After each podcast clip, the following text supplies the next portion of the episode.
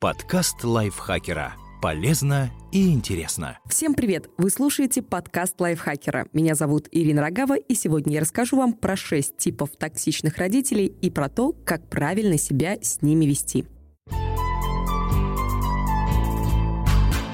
Токсичные родители травмируют своих детей, обращаются с ними жестоко, унижают и причиняют вред. Причем не только физический, но и эмоциональный. Они продолжают это делать даже когда ребенок становится взрослым.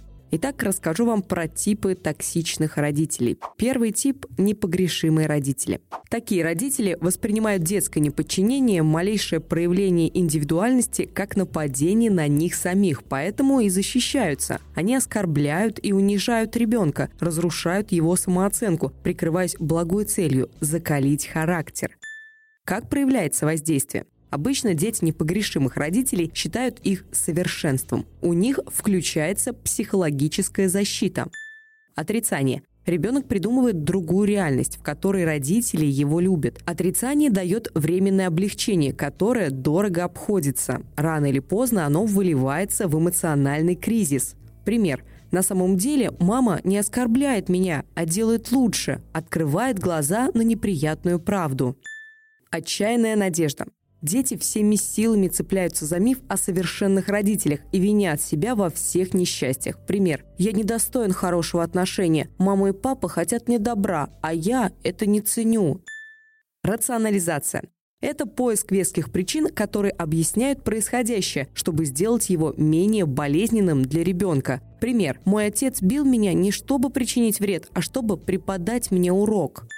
Что же нужно делать? Осознать, что вашей вины в том, что родители постоянно переходят на оскорбление и унижение, нет. Поэтому стараться что-то доказать токсичным родителям смысла нет. Хороший способ разобраться в ситуации – посмотреть на случившееся глазами стороннего наблюдателя. Это позволит осознать, что родители не такие уж и непогрешимые, и переосмыслить их поступки. Второй тип – неадекватные родители. Определить токсичность и неадекватность родителей, которые не бьют и не третируют ребенка, сложнее. Ведь в этом случае вред наносится не действием, а бездействием. Зачастую такие родители сами ведут себя как бессильные и безответственные дети. Они заставляют ребенка быстрее взрослеть и удовлетворять их потребности.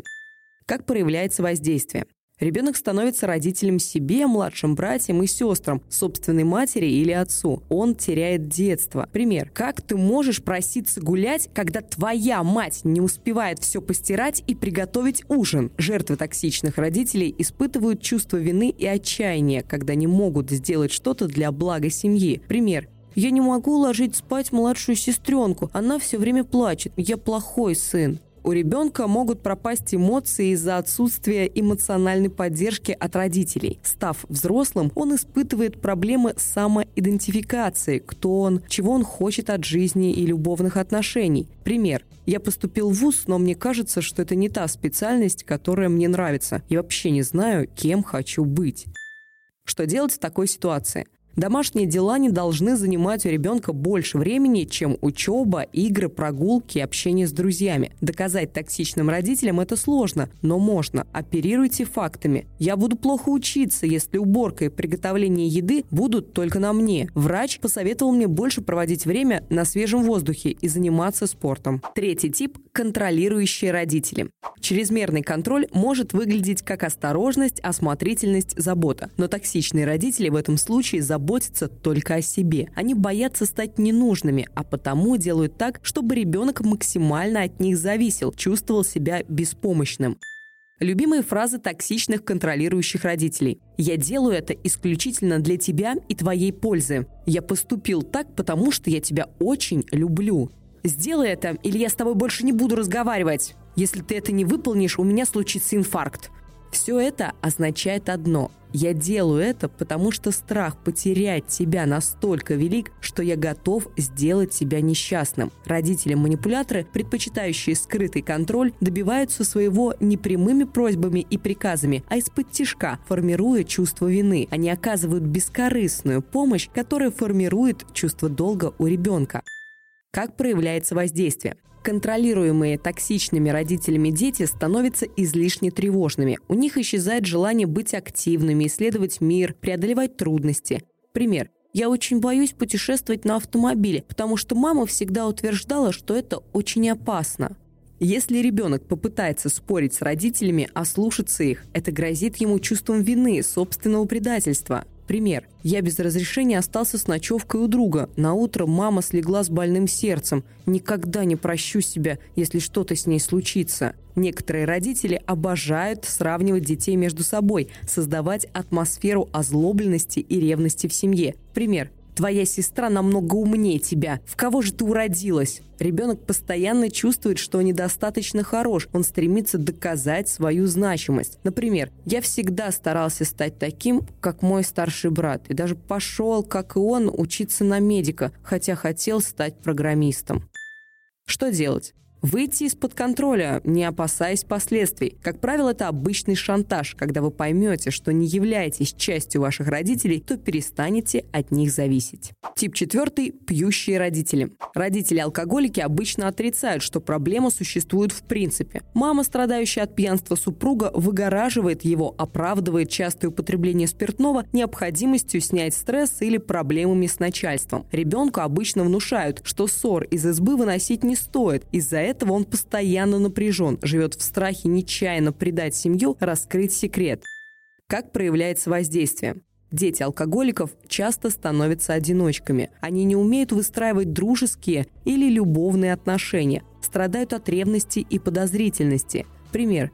Я всегда боюсь, что любимый человек принесет мне боль, поэтому не завожу серьезных отношений. В такой семье ребенок может вырасти гиперответственным и неуверенным в себе. Пример. Я постоянно помогала маме укладывать напившегося отца. Мне было страшно, что он умрет. Я переживала, что ничего не могу с этим поделать. Еще одно токсичное воздействие таких родителей – превращение ребенка в невидимку. Пример. Мама пыталась отучить отца от пьянства, кодировала его, постоянно искала новые лекарства. Мы были предоставлены сами себе, никто не спрашивал, поели ли мы, как учимся, чем увлекаемся. Дети страдают от чувства вины. Пример. В детстве мне постоянно говорили, если бы ты вел себя хорошо, папа бы не пил. По статистике, каждый четвертый ребенок из семьи алкоголиков сам становится алкоголиком. Что делать в такой ситуации? Не брать на себя ответственность за то, что родители пьют. Если получится убедить их, что проблема существует, есть шанс, что они задумаются о кодировании. Общайтесь с благополучными семьями. Не давайте убедить себя, что все взрослые одинаковые. Тип пятый – унижающие родители. Такие родители постоянно оскорбляют и критикуют ребенка, зачастую беспочвенно или подшучивают над ним. Это может быть сарказм, насмешки, обидные прозвища, унижение, которые выдают за заботу. «Я хочу помочь тебе исправиться», Нужно подготовить себя к жестокой жизни. Родители могут сделать ребенка соучастником процесса. Он же понимает, что это всего лишь шутка. Иногда унижение связано с чувством конкуренции. Родители чувствуют, что ребенок доставляет им неприятные эмоции и подключают давление. Ты не можешь добиться большего успеха, чем я. Как проявляется воздействие?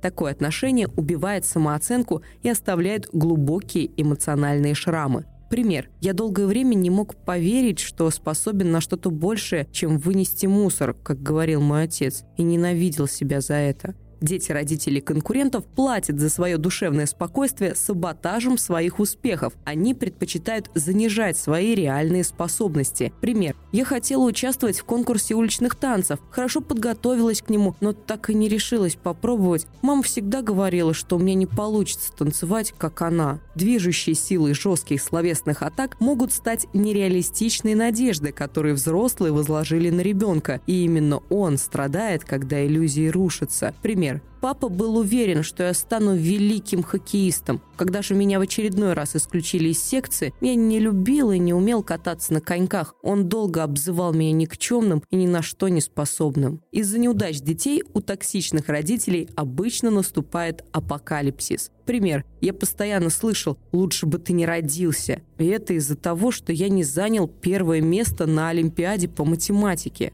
У выросших в таких семьях детей часто бывают суицидальные наклонности. Что делать? Найдите способ блокировать оскорбления и унижения, чтобы они не ранили вас. Не давайте перехватить инициативу в разговоре. Если отвечать односложно, не поддаваться на манипуляции, оскорбления и унижения, токсичные родители не достигнут своей цели. Помните, вы не обязаны им ничего доказывать. Заканчивайте общение тогда, когда этого хотите вы, и желательно до того, как вы начали ощущать неприятные эмоции. Тип шестой. Насильники. Родители, считающих насилие нормой, с большой долей вероятности воспитывали точно так же. Для них это единственная возможность выплеснуть гнев, справиться с проблемами и негативными эмоциями. Физическое насилие. Сторонники телесных наказаний обычно вымещают на детях свои страхи и комплексы или искренне считают, что порка пойдет на пользу воспитанию, сделает ребенка мужественным и сильным. В реальности все наоборот. Физические наказания наносят сильнейший ментальный, эмоциональный и телесный вред. Сексуальное насилие. Психолог Сьюзен Форвард характеризует инцест как эмоциональное разрушительное предательство базового доверия между родителем и ребенком, акт полной извращенности. Маленькие жертвы находятся в полной власти агрессора, им некуда идти и некого просить о помощи. 90% детей, переживших сексуальное насилие, никому об этом не говорят. Как проявляется воздействие? Ребенок испытывает чувство беспомощности и отчаяния. Ведь просьба о помощи может быть чревата новыми вспышками гнева и наказанием. Пример. Я практически до совершеннолетия никому не рассказывала о том, что меня бьет мать, потому что знала, никто не поверит. Синяки на моих ногах и руках она объясняла тем, что я люблю бегать и прыгать. Дети начинают себя ненавидеть, их эмоции, постоянный гнев и фантазии на тему мести. Пример. Долго не мог себе признаться, но в детстве я хотел задушить отца, пока он спит. Он бил мою маму, младшую сестру. Рад, что его посадили. Сексуальное насилие не всегда подразумевает контакты с телом ребенка, но оно не менее разрушительно. Дети чувствуют себя виноватыми в произошедшем. Им стыдно, они боятся рассказывать кому-то о том, что произошло. Пример. Я была самой тихой ученицей в классе. Боялась, что в школу вызовут моего отца, тайна раскроется. Он запугал меня, постоянно говорил, что если это случится, все подумают, что я сошла с ума, меня отправят в психушку. Дети держат боль в себе, чтобы не разваливать семью. Пример. Я видела, что мама очень любит отчима. Однажды я попыталась намекнуть ей, что он относится ко мне по-взрослому но она так расплакалась, что я больше не решилась заговаривать об этом. Человек, переживший в детстве насилие, часто ведет двойную жизнь. Он чувствует себя отвратительным, но притворяется успешным, самодостаточным человеком. Он не может выстроить нормальные отношения, считает себя недостойным любви. Это рана, которая затягивается очень долго. Пример. Я всегда считала себя грязной из-за того, что сделал со мной в детстве отец. Пойти на первое свидание я решилась после 30 лет, когда прошла несколько курсов психотерапии. Что делать? Единственный способ спастись от насильника – дистанцироваться, бежать. Не замыкаться в себя, искать помощи у родных и близких, которым можно доверять, обратиться за помощью к психологам и в полицию. Как вести себя с токсичными родителями? Первое. Примите этот факт и поймите, что изменить родителей вы вряд ли сможете, а вот себя и свое отношение к жизни – да. Второе. Помните, что их токсичность не ваша вина. Вы не в ответе за то, как они себя ведут. Третье. Общение с ними вряд ли станет иным, поэтому сократите его до минимума. Начинайте разговор, заранее понимая, что он может закончиться для вас неприятно. Четвертое. Если вы вынуждены жить вместе с ними, найдите возможность выпускать пар. Ходите на тренировки в спортзал, ведите дневник, описывайте в нем не только плохие события, но и положительные моменты, чтобы поддержать себя. Читайте больше литературы о токсичных людях. Пятое. Не ищите оправдания поступкам родителей. Ваше благополучие должно быть в приоритете. А следующий вопрос на который нет ответа на лайфхакере, купил Биг Мак и потерял его. Это фитнес-удача или жирное разочарование? В целом это тема философской дискуссии, конечно. Потому... Ребят, это наш новый разговорный подкаст, в котором мы, редакция Лайфхакера, обсуждаем с вами интересные и насущные темы. Делаем это весело, задорно, так что подписывайтесь на подкаст «Мам, я и так знаю». Ссылки мы оставим в описании. Ставьте звездочки, пишите комментарии. Нам это очень-очень важно. Подкаст Лайфхакера. Полезно и интересно.